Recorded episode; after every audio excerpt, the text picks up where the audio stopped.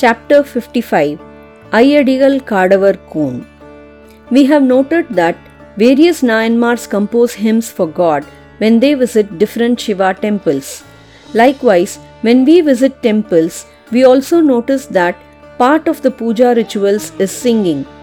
What is the significance of such singing? Surrendering to God is our main aim, and that surrender must be a total surrender. When we offer God what we have, it is symbolic of surrender. If we have flowers, we offer them, or we string them into a garland and offer the same. When we don't have any such item, at least we can offer a few words that may come to our mind at that time. Words are like flowers, and a verse is like a garland.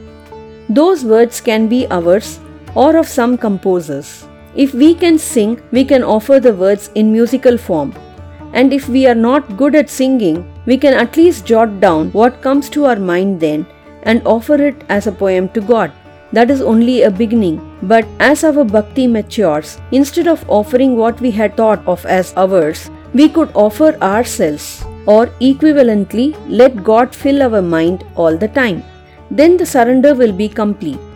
So any offer is the first step, and a poetic rendition is one such offer.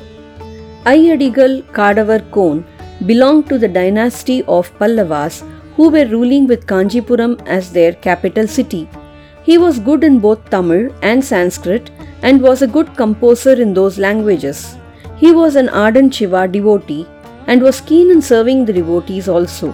He ruled with a kind heart and the citizens led a peaceful life. He ruled for a fairly long period and at one stage felt that as a ruler he had performed his duty well, but being a ruler was not his passion.